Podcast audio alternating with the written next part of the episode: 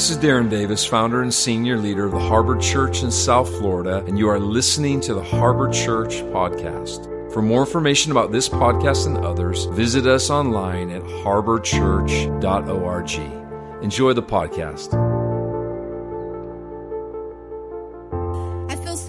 Privileged to be able to share a word with you guys this morning. Pastor Darren and Wendy are actually in North Carolina. In fact, he's speaking at a church right now as we speak. So wherever you are, we say we love you and we miss you greatly. Um, but I'm happy to be here with you guys. I really feel like there is um, something beautiful in my heart that I want to share. And we were talking in the back. I'm like, it feels so cozy today. I don't know what it is. Maybe it's because we got some kiddos in the room, but it just feels like we're one big family in a living room. And so if you're new here, I just want to invite you into that space. Um, I really want to share with you like you're in my house and we're just having a dialogue together. Sound good? And if you're here, I want to go ahead and apologize now. Uh, if you're new, especially, please come back next week. this is my first time talking in almost a decade, so it's fine. Just please return. Um, well, I want to share a little bit, just for just a minute. I'm not trying to do a TED talk about myself, just for a quick second so you guys understand my personality, my makeup. It's going to give a little bit of insight into this word that I feel like the Lord's placed in my heart this morning. So I'm the kind of person that, not sure if there's anyone else like this in the room, I love calculated risk emphasis on the calculated, like so calculated that it doesn't feel like a risk at all. I'm like, I know what's going to happen. I'm going to do it. Let's do it. I'm, I'm also the kind of person that loves stability. So I don't like to be put in a lot of uncomfortable situations. I'm the, I'm the person that in the morning I have my time with the Lord. I go into work. The staff can attest to this. And it's like game on for my checklist. I'm like eight to five. I'm lucky if I can even get up out of a seat and stand up for a quick second. It, it could be really bad. I'm not saying it's healthy, but I just wanted to be honest. And so one day I came in and I just, have you ever had those moments where you feel the presence of the Lord so thick?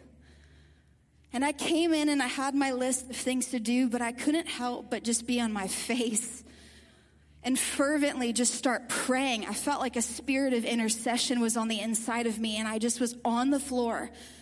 And I felt the presence of the Lord so thick. Anyone ever had those moments? You're like, I can't do normal right now. I just got to be with Him. And so, as much as I'd love to say, because I know what you're thinking, you're like, Savannah, you work at a church. She should have that all the time. I should. Yes, free of conviction. But this morning, I, I had it thick on the inside of me, and I felt like the Lord whispered something to me, and He said, Savannah, this is the season for the bravery to believe for the bravery to believe. About two days later, Roe v. Wade was overturned, something I never ever thought I'd see in my lifetime. Come on, Jesus. Something I didn't ever think I would see, and I felt the Lord again. Savannah, this is a time for the bravery to believe. Because the things that you didn't think were ever gonna be possible, that you never even could imagine up on your own, they're gonna happen quickly because of my spirit if you trust me. He's on a mission and so I want to talk a little bit about what it looks like to have the bravery to believe. I don't know if you've ever know these moments, but sometimes the process and the promise look very different. You're like, wait, God, I thought it was supposed to look like this. And there's kind of a disillusionment that begins to sink in if we let it and if we let our heart begin to disconnect from the Father in those places. You know what I'm talking about? And so before I can talk about what it looks like to believe him, I want to talk I want to hit on the bravery side of things. Because there's a bravery in this hour that's required of us. The church isn't a boring place. Christianity isn't a boring place. We're actually called to live out of being able to see beyond what we can see with our natural eye. There's a spirit on the inside of us that is connected to his spirit. And so, courage, it's funny because I looked up the antonym because I'm kind of nerdy like that for courage, and it's fear. I'm like, shocker. But I actually don't know if that's fully true. I know I'm going against a dictionary on this, but I really believe that courage is not ignoring a challenge or an obstacle. I really believe that it's acting in spite of that. And I cannot ask for the bravery to believe something unless there's something that is pushing in opposite opposition of my belief right? You feel that resistance. There's like, okay, here's what I believe that the Lord has called me to. Your situations look nothing like that. It's pressing against what I'm called to press in for. And so courage sounds like it would be convenient until we get hit with conflict. There's something, I don't know about you, I'm not a typical girl. I mean, give me a good Hallmark movie at Christmas time, it's fine, I love it. But I would much rather, almost any day, watch Braveheart or The Patriot or Gladiator minus a couple of scenes. Yeah. Because there's something that happens on the inside of my heart when I see people that are against the odd begin to get birthed with this bravery that's supernatural. Like William Wallace on the front lines, they're completely outnumbered. And he's speaking to his men as though, hey, I actually believe that we have the opportunity and the power to win. There's something that happens on the inside of our heart when we get stirred up with courage, but courage sounds like it'd be convenient until there's conflict. Let me give you a practical example. This is a low grade one. I want you to really imagine this. I know it's going to be difficult. But imagine grocery prices are very high. Yes, hard to imagine. And gas prices are really high. And if you're like Juan or myself, we live on probably a hundred bucks a week for groceries and a date night combined. Hashtag ministry. Love it. And so, have you ever had those moments where you're like, you, you bring your cash? We're trying to do the, the, the Ramsey method where we bring our cash with us. Anything beyond that, it's like, doesn't exist. Because we don't want debt. That's, yay, getting out of debt. Amen. Amen. And so, you, those moments where you see you're in line, you're excited, you got your goods in your cart, and you're like, this is it, I'm ready to check out, I got my cash. And then you see that person in the cash register line that's like behind you in Walmart, he's doing a self checkout and he's counting $1, $2, $3. You see him and you're like, ah. And God's like, hey, see that kid over there? Yeah, he, he actually needs you right now. And I want you to give him over what you have for yourself. I don't know if you've ever been in those moments. You start to look at his grocery cart and you're like evaluating it. You're like, there's beef in there, there's chicken, like 50, to 75. You start counting it up in your head and like, not me, God, not today. Because it requires belief, right? It requires that I'm actually going to have enough, not even just for myself, but to give away and that the Lord's got me at the end of the day. We believe it sounds like it'd be convenient to have courage in those moments until there's conflict. Let me give you another example. You're at work, nine to five. I don't know if this might date me a little bit. It's fine. I'm getting older now. I'm embracing it. Um, but you've watched the finger of God. And you're like, my heart, Jesus, is set on fire for a nation. You begin to feel Him stirring something on the inside of you. You're like, yes, God, I want to save people, but I'm working a nine to five and I feel so limited. And you're leaving work and you're, uh, you're exhausted because you're working a nine to five. You don't feel like there's a lot of grace on it. You've got a family to provide for. Five o'clock hits and you're like, I'm out. I'm done, God. I'm clocking out. And you see bad attitude Barbara in the parking lot. She's crabby and you know her really well because she never agrees with anything you say. In fact, there's part of you that even though you know you shouldn't, you loathe her just a little bit. Enough to be godly, right? And so God says, Hey, listen, I'm going to give you a download about Barbara. She's got depression. She's got something going on with her family.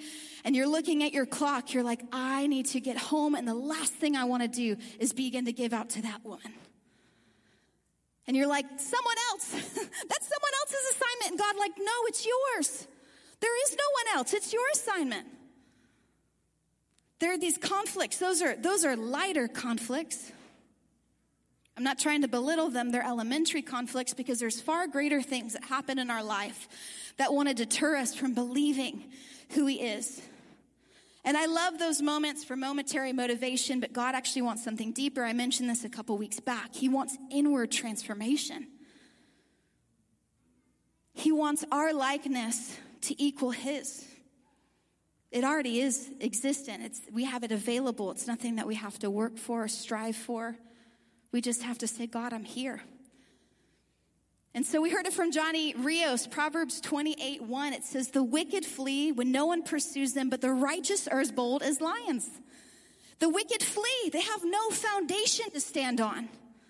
They have no promise, no word, no nothing. Anything can incite fear on the inside of their heart, but we have the ability to be on this firm foundation, right? Come on, this is gospel. Courage is not the opposite of fear, it is acting in spite of it. But I truly believe that there is this deep well that we have the ability to pull from in moments that require courage. Now, don't get me wrong. I totally believe that we have the ability to receive supernatural grace. You know, those moments where you, couldn't have earned it, you couldn't have worked hard enough for it. It just comes on you and you feel the presence of God thick and you're like, I have the courage to see something happen. There are those moments for sure. But there's this history with God that we get to experience. And so I want to dive into a little, a little Bible story that many of you knew, in fact, may know. Um, I thought I knew it, and then I started digging into some of the details, and I'm like, this story is hilarious. Don't know if I could have done it, but you, you obviously know the story of Moses, right? He was a man that was sent into the palace. He left the palace because he committed something wrong killed a man, and then God sends him back to the very place that he ran away from to believe that there would be enough, the ability to bring freedom to a nation, right? We know that story. And so Moses, we know the deal, 40 years in a, in the a wasteland with people that are grumbling. You know, you see it and you're like, gosh, those people are so horrible. And then God's like, that's us every day. but we know that story. And then next came the story of Joshua, right? This, this, um, predecessor, is that the right word I'm looking for? This person that was underneath Moses that was called to bring people into the promised land and divide the tribes up. And it's just glory upon glory. Every war is won. But then there's something that happens after that that I find is so unique. And so I just pray that as we hop into this, that your spirits would be sensitive to the words that I'm saying. And any place in our heart that has unbelief or the inability to see, I ask that God would meet us in this place. So if you have your Bibles with me, turn to Judges 2 10 through 13. At this point, Joshua was done, dead, gone. And those that had experienced this glorious life with the Lord had passed away as well. And so it says here in verse 10, it says, After that generation died, another generation grew up who did not know the Lord or remember the mighty things that he had done. I don't know what happened in the parenting style between Joshua and that next generation, but there was a massive lapse in the ability to teach that generation what it looks like to steward the stories and the history with the Lord. And how many of you know that if we lose that, we start to lose our compass? And so it says there was a generation who did not know God. Know comes from the Hebrew word, yada. I might, I'm pronouncing that, I think, a little wrong. Give me some grace. Thanks, Andrew. Thank you. I'm so happy you're here. I'm so happy. Um, but this word yada, did not know the Lord, it implies this personal and experiential knowledge. It was not just intellectual acquaintance, it was actually a journey. They had a history. The previous generation had a history with the Lord where they knew Him. I believe that brave, brave belief is birthed out of a deep intimacy with the Lord. You cannot believe that in which you do not trust. And it is not enough in our own ability to know Him with our heads. Because when the rubber meets the road, He wants us, our hearts, to begin to be entangled with His. When we know Him, we know His nature. We do not question it. No matter the situations that arise, though there is grace to find Him in the mystery. It's so easy. I think I was listening to that word by Steffany Gretzinger, which was beautiful and amazing. But it is so easy to become cynical to become this critic of what he does or does not do and miss his very nature. Few take time to know this man. And so we look in verse 11, it says the Israelites did what was evil in the sight of the Lord. They served the image of Baal, they abandoned the Lord and the God of their ancestors who had brought them out of Egypt. They went after other gods worshiping the gods of the people around them. See, they were in this time where there was kind of this disconnect that kicked in, and all of a sudden, slowly but surely, like leaven, they started letting in these other idols. They started to marry the culture of this world. And there was promiscuity in that place. Sensuality crept in in ways that were pretty wicked if you read through this chapter. They started to become disconnected. Idols don't always look like idols, especially in the church. And owning things is not bad, but being owned by things is another story. God wants to own our hearts at the end of the day. And so Israelites let little things into their culture that began to own them. And what started off with probably one or two very, very small, non important choices, or so they felt, actually changed the course for their generation. I don't know about you, but I don't want that to happen in our world. And I see glimpses of that now, but we serve a God who's amazingly powerful. Amen. So you see this cycle with the Israelites, and I'm giving a big pre story so that you guys can understand what's happening. There's this cycle of we don't know God, we need to know something else.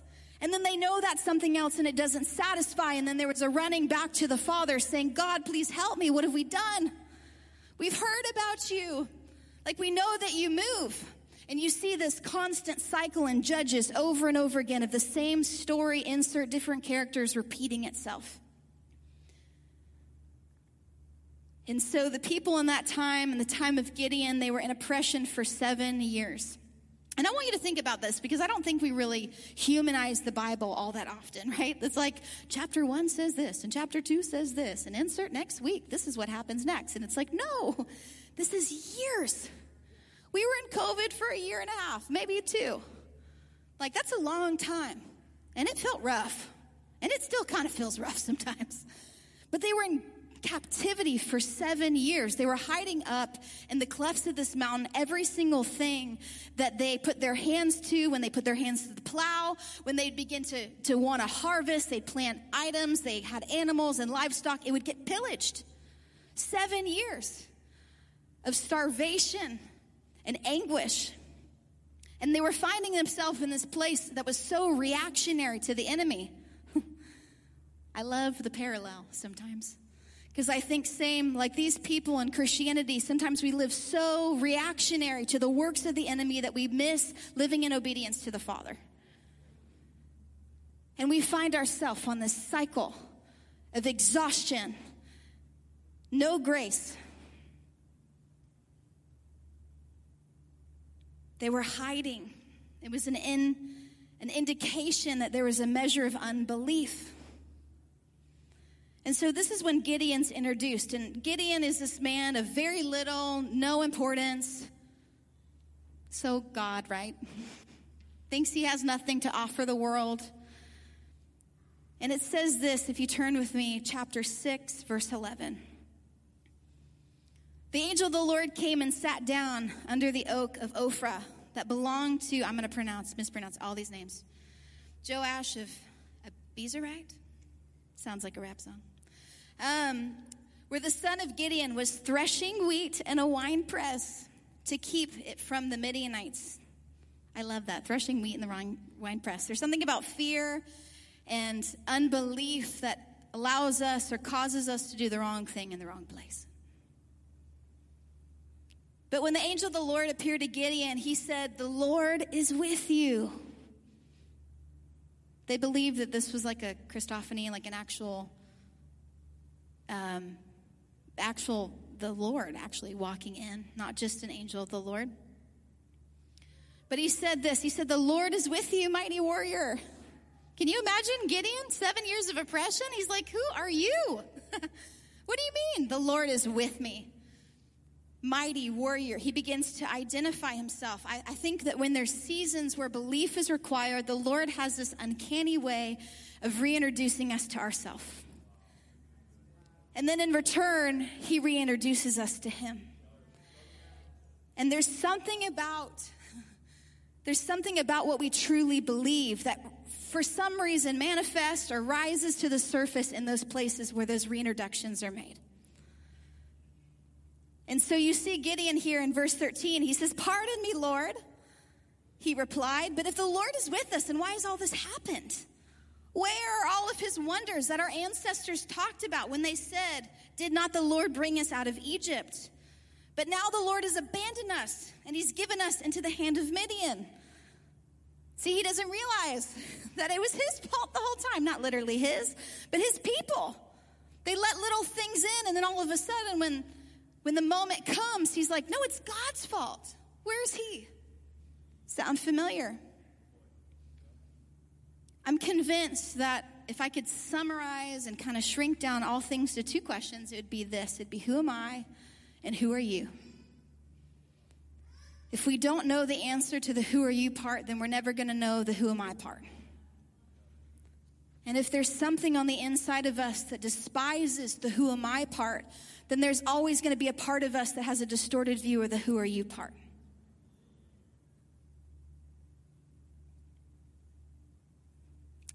And the Lord turned to him and said in verse 14, I love this. It's kind of cheeky if you're asking me. It says, Go in this might of yours and save Israel from the hand of Midian. Do I not send you? And so you see Gideon pleading with this angel. It says, Please, Lord, how can I save Israel? Behold, I'm the weakest clan, and I'm the least in my father's house. I'm at the bottom of the totem pole, God. How can I ever shift anything in this world? And the Lord said to him, But I will be with you. And you shall strike the Midianites as one man. I love when God says these things to you because oftentimes it's because they're going to be your lifeline.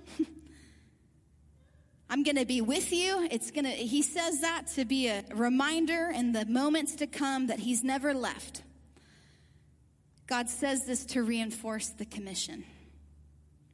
And he said to him, If I have found favor in your eyes, in verse 17, then show me the sign and speak to me, uh, and sign that it is you, and speak with me. Please do not depart until I come and I bring you a present, he said. And he said, I will return to you. Then Gideon made this sacrifice of meat and unleavened bread. I love this. We all know that meat sacrifice is what is to come through the body of Jesus. And unleavened bread is that untarnished innocence. There's nothing in it but what it is. And then Gideon had this aha moment. He's like, oh my goodness, this is the Lord. And the Lord said to him, Peace be with you. Do not fear. You're not going to die, which means you're probably going to think you're going to die soon. Watch out. And so Gideon built this altar and he called it, The Lord is Peace. And it was a prophetic word for what God was going to do on the inside of his life. See, Gideon was reintroduced to who he was and who God is.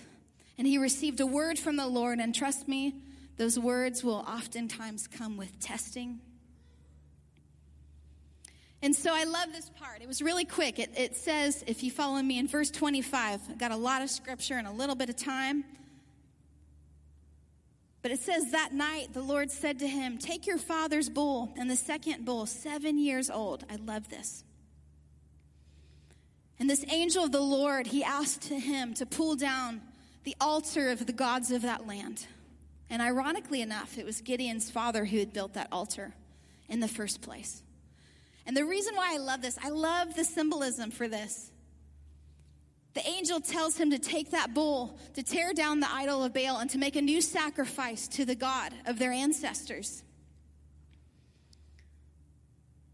The symbolism here that I think is really funny and such a small thing, but I loved how it said, you know, they were in opposition, oppression for seven years. This bull was seven years old.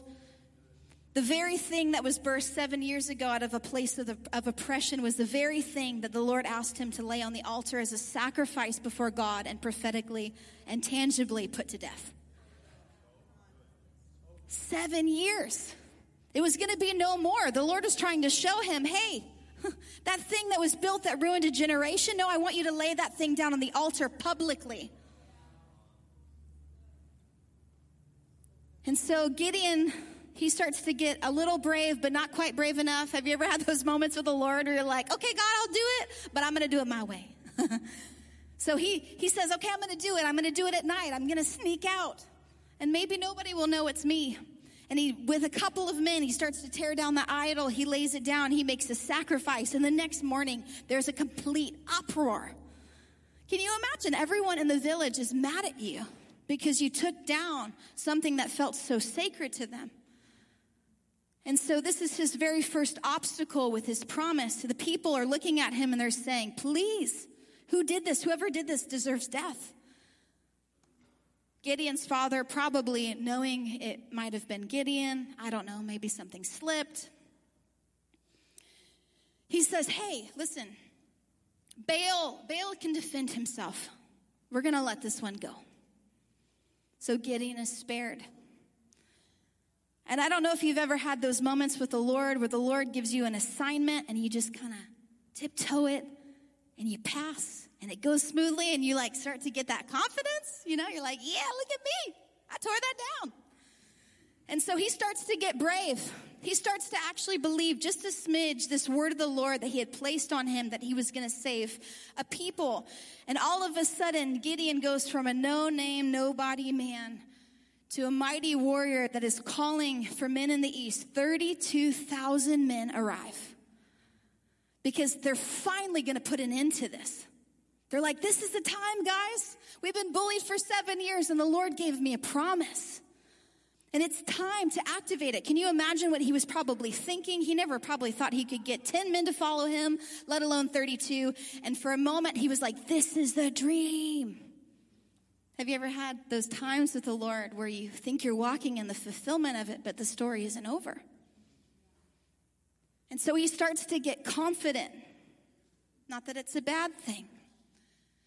But the Lord's like, hey, Gideon, hey, bud. That's how God talks to me. He says sis sometimes. That's my nickname in my house. Hey, sis. Um, he says, hey, buddy, your army's really big. Still not big enough, technically, by numbers' sake, to defeat the other enemy. But good job. It's a little too big, actually.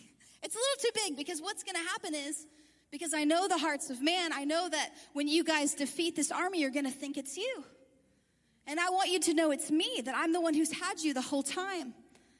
And so the Lord speaks to Gideon and he says, Hey, I want you to tell any men, any of the men in this room that are afraid, that they can go home. And I, I don't know, I, I can, can kind of imagine what this feels like as a leader. You're in a space, you're like, I can't leave it. Like, I'm going to give this commission. Maybe like five to 10 people, God, are going to leave. And they were still scared because they didn't have the numbers. And so 22,000 of those 32,000 picked up their bags and left. Once again, I want you guys to humanize this for a second. We don't think about what would be going on in Gideon's mind because we think, well, he had a word of the Lord. Wasn't that enough? But 22,000 of the people that he thought was a part of his promise got up, packed their bags, and left. And I'm sure that there was an opportunity in that moment to say, you know what? I miss the voice of God.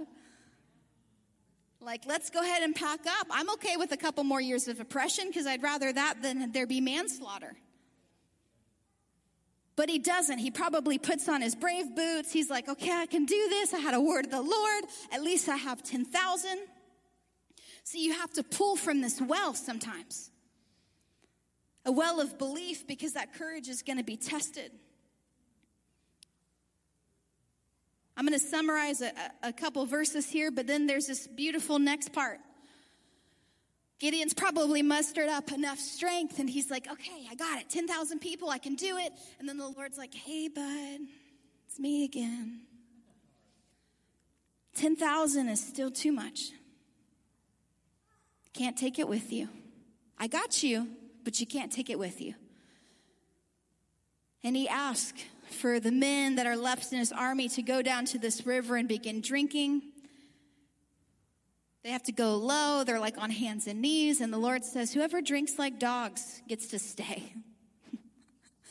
I love this actually as a leader. This makes me laugh because the thought of ever telling my staff team, like staff team, hey guys, come on, let's go down to the river on our hands and knees and drink like dogs. Like, no way, dude, they're gone. Love you guys. But y'all would probably be gone. There was a lowliness, there was this humility, and yet there was this ability for these last 300. I don't know if they were smart or they were stupid, but, but they did it.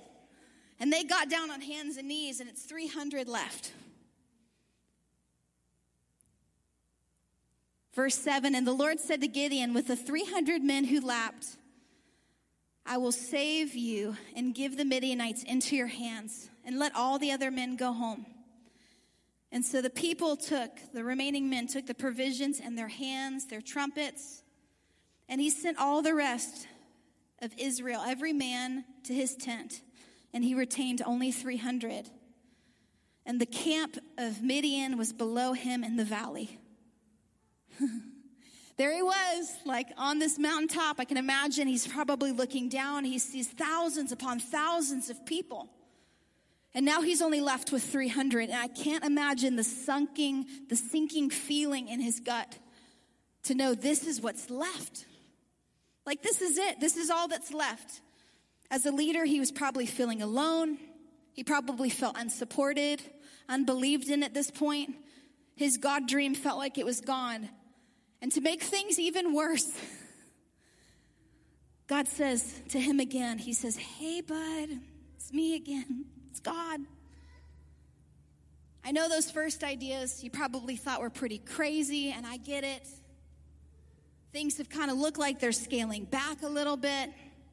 But I want you to go into the enemy's camp and I want you to hear what they're saying about you.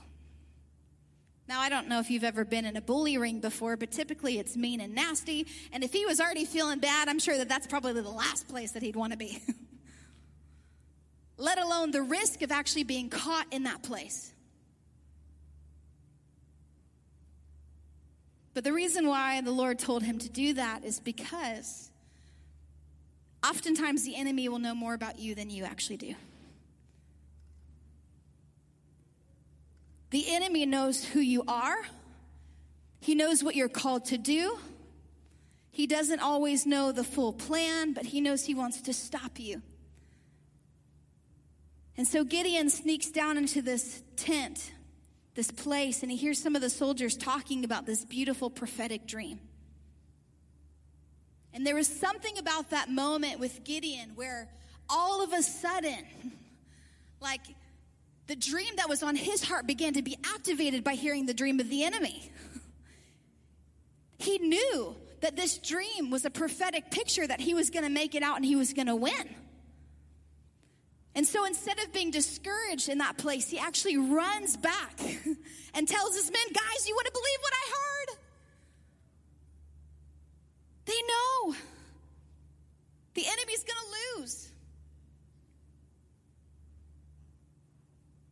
And so he starts to feel this excitement, this faith. Because when there's a God dream in your heart that begins to get activated, there's things along the way that just confirm it.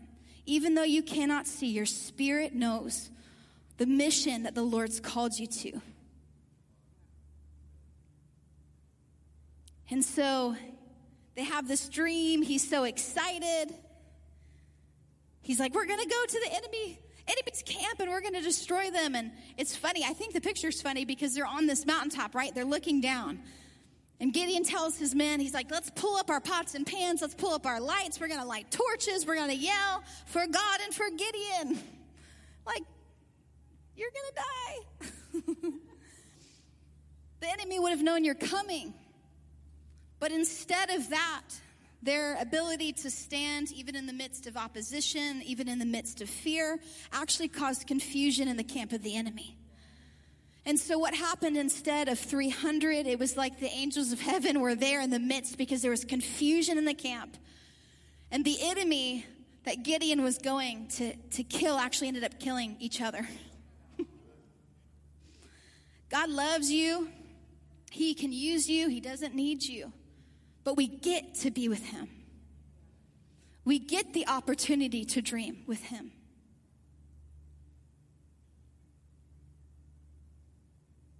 And so, I'm going to, spoiler alert, really quickly.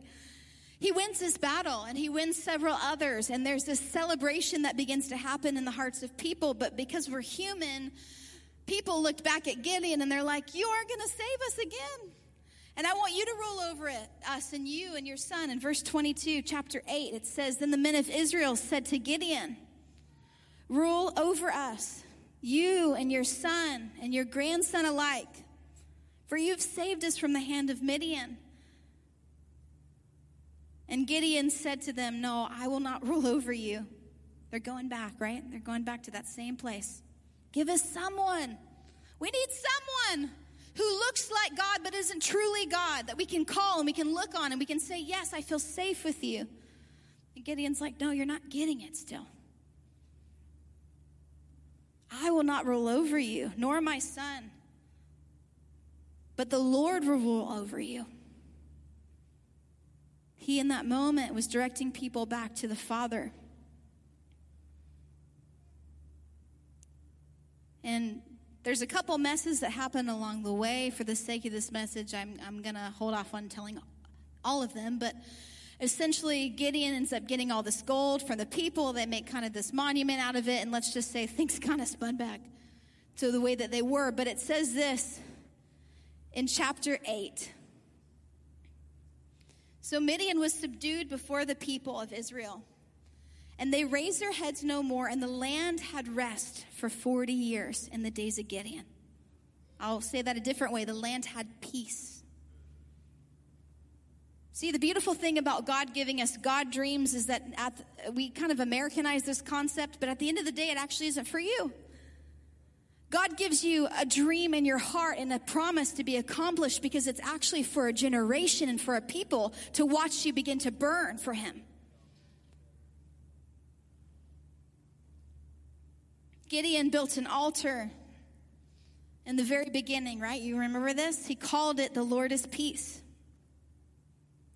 And what out of young love started off as a sacrifice, the Lord actually began to be a monument for his promise. Full circle, right? We have these full circle moments with the Lord. So, just to recap a little bit here, Gideon first had to believe what the Lord said about him. Next, he was reintroduced to the Father. He had to have this yada moment, right? This moment that he wasn't any longer looking for intellectual acquaintance. He had this moment that was gripped. It gripped his heart, those moments with the Lord, you know? That you can look back on them. Next, he had to believe the call of God on his life, even unto testing. He had to believe that with God, he actually had the ability to see it through. And next, he had to take those who were called with him because it wasn't enough just for him to go by himself.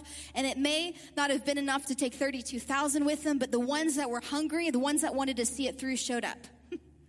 God doesn't need a lot of people. He doesn't. It took 12 people to completely revolutionize the world. It took 12 people that believed unto death that God was gospel. He doesn't need a lot, but he needs everything. He needs you to burn for him. It wasn't enough, but he had to take those with him that would be willing to go.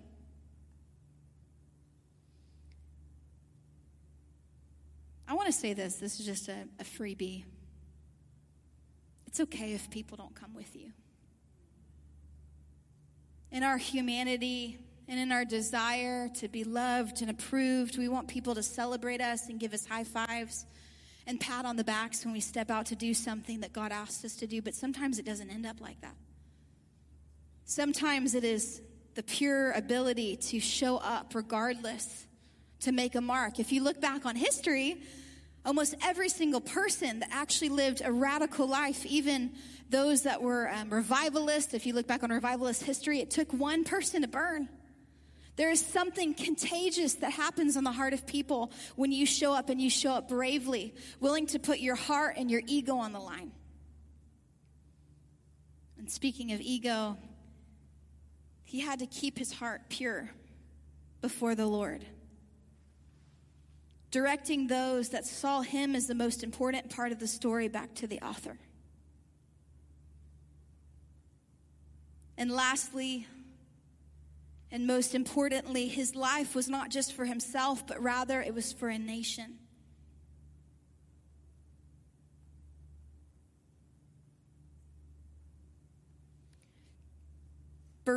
Belief requires sometimes great bravery, especially in seasons where there's been great disappointment. He knows exactly where you are. There is not a place that you have been that He has not walked right there beside you. And sometimes that disappointment sneaks in. And Gideon had an opportunity in his life to say, you know what, I'm going to pack up my bags and I'm going to go home. You have that choice. Either, I feel like the choice either kind of goes two ways. Whatever decisions we make are going to lead us to Him or from Him. Only you can make that choice. He can't make that choice for you, but He's there. Every single second, He's there.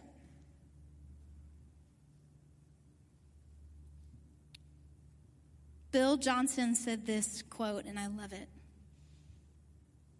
It says, One of the side effects of losing intimacy with God is that at some point we stop doing ministry, and you can insert that for whatever you want. We stop doing blank out of imagination and we begin to do it out of memory. Because there's a lie that creeps in that the God that I once knew, that's all I'm going to get.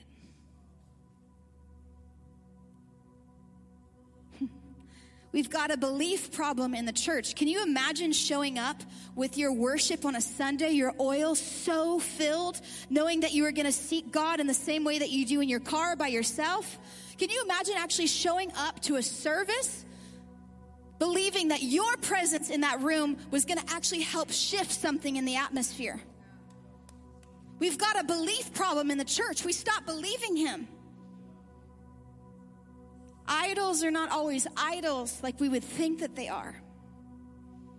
Sometimes those disappointments that begin to come up, they can jade our heart to not even recognize Him in a room.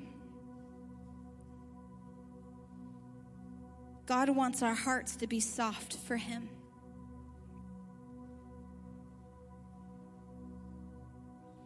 Your promise is important. I know I said the bravery to believe. At the end of the day, I don't think it's the bravery just to believe about a situation or a moment that that's important. I think it's the ability to believe Him.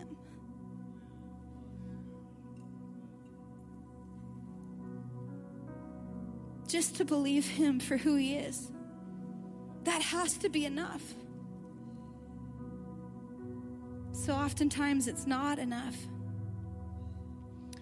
I want to read some statistics that to me prove we have a belief problem in the United States. 52 million people right now have experienced severe mental illness in the United States after 2020.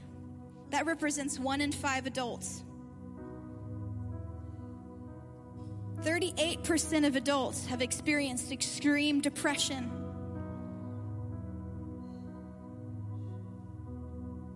Fifty-nine million people,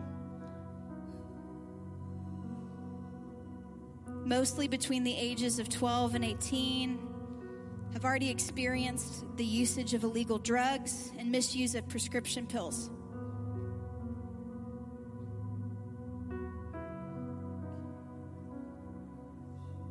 One hundred and thirty-eight million kids will use drugs in their lifetime. That's 50% of the young adults that are existent today.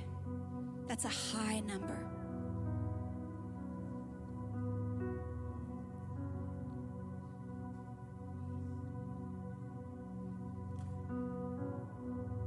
There's been a, a need that hasn't been met in the hearts of people because we've got an intimacy problem.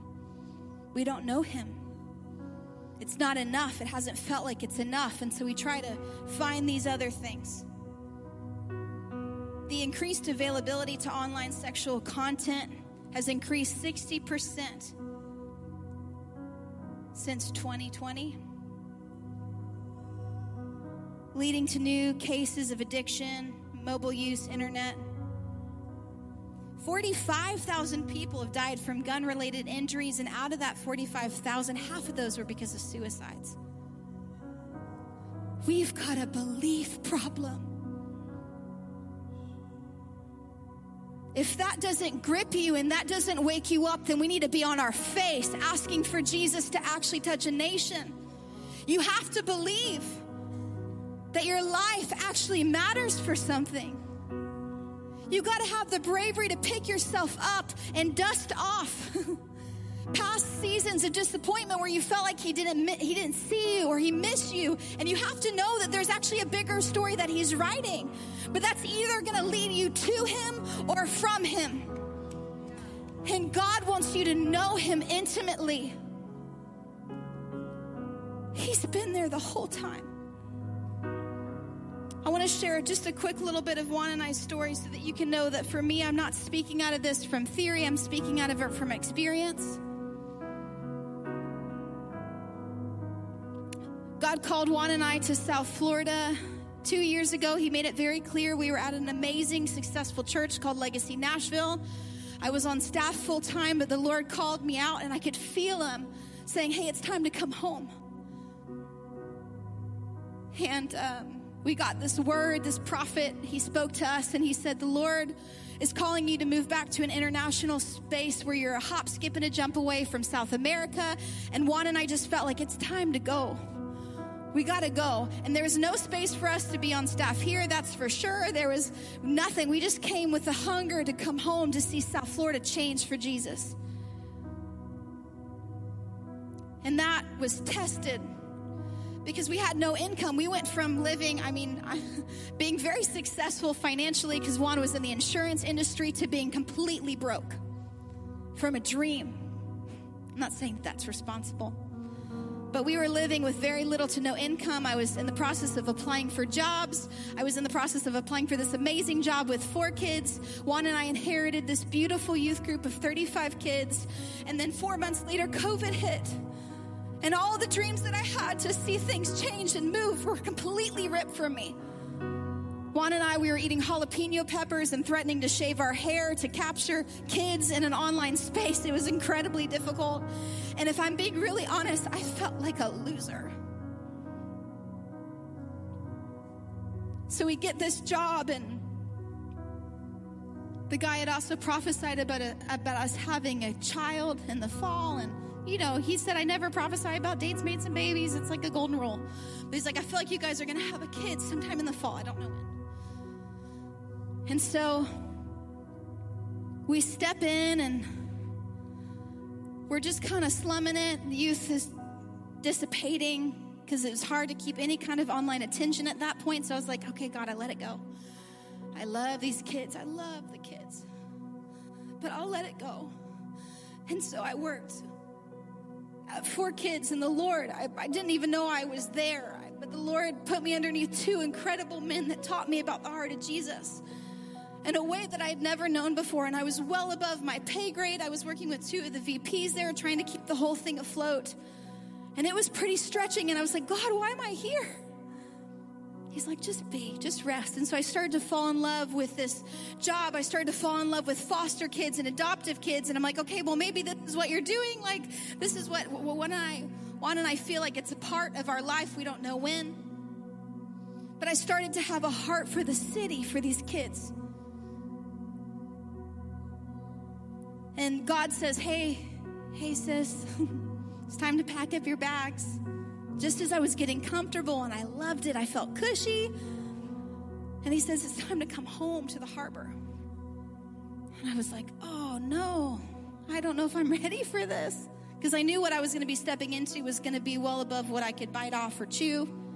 And I didn't know if I had it with me, but he gave me a very, very clear word that was far greater than just the harbor. It was actually for what he's going to do in South Florida.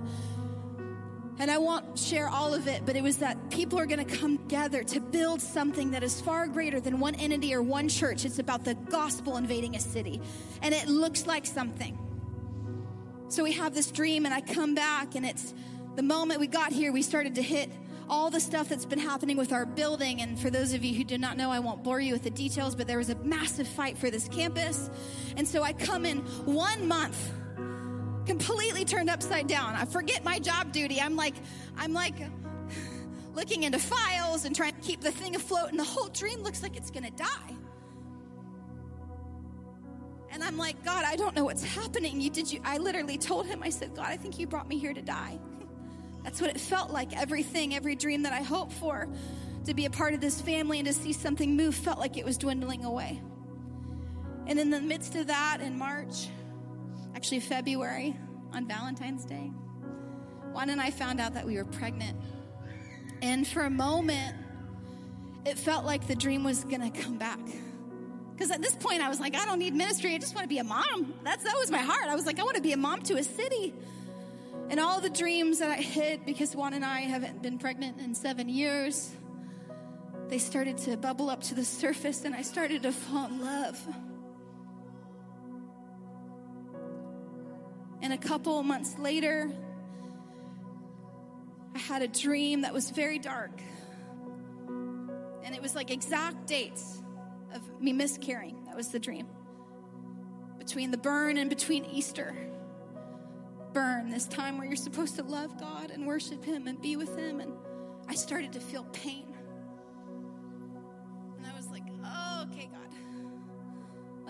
Real. I tried to talk it away. I was like, I'm very good. Like, yay, God, life, yay.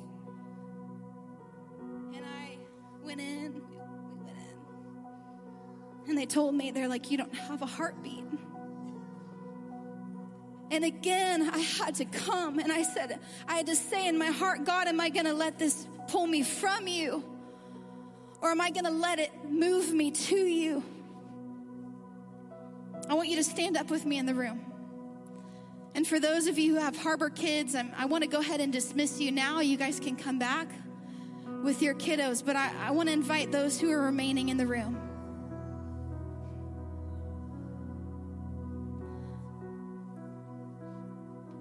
through this time, I got to experience a love unlike I'd ever known. And even in the midst of my personal greatest pain to date, though the past couple of years have felt painful, I found Him. And I can say that that is enough. That is enough. And if my life never equates to anything more than being a good steward of loving Him and others well, then I feel like I've done a great job. As a sister, let me tell you that it's not enough to know Him in here or to live out of past experiences back there. He wants you to burn for Him. He wants you to burn for Him, and there's going to be things that are going to test that love. And it's not because He's some kind of cruel God, it's just the way the world works, I think sometimes. Sin nature, there's going to be things that come against that. But I promise you that if any time in history is the time, it's now. Now is the time to keep your oil afloat. Because when the time comes and the opposition hits, it's not going to be enough to live off of the couple drops you experienced three years ago. He needs you now. And so I'm going to invite our ushers, our first impressions team. We're going to pass out communion this morning because as I was prepping this word for the bravery to believe, I really believe that the bravery actually comes when we encounter Him and we remember what He's done. For those of you who may not know, there is a God named Jesus who came and he died for you. And he spilt his blood and his body as a sacrifice, not for you to live a good, comfy Christian life, but to live a radical life of truly believing the gospel as truth.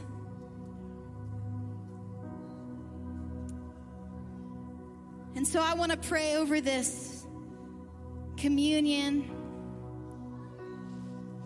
And there's going to be kids running around because we're doing things family style. That's okay. But I want you to become reacquainted with this man named Jesus. He's so good. If you do not know him, he is so good. And his love for you is endless.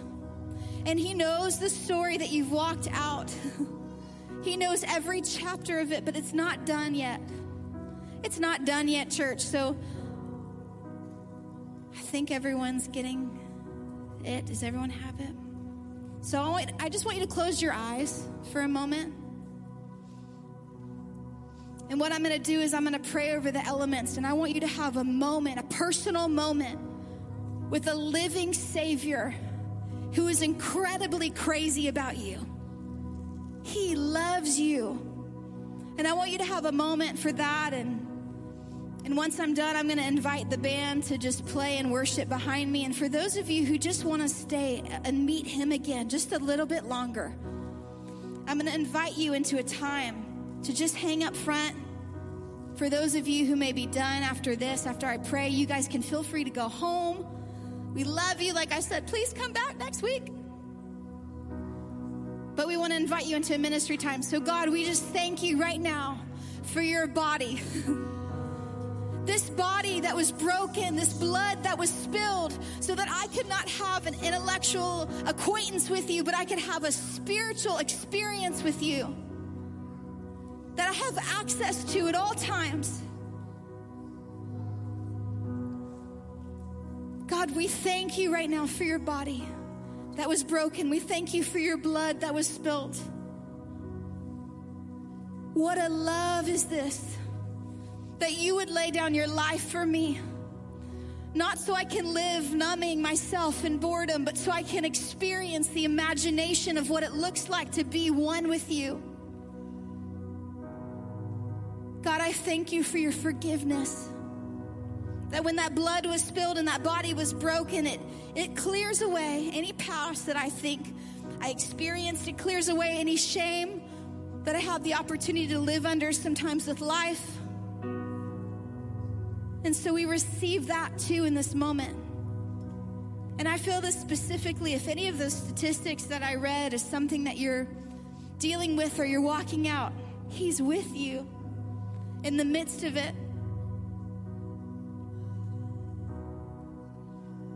God, I pray that we would realize the cost of love and the inheritance that comes with it.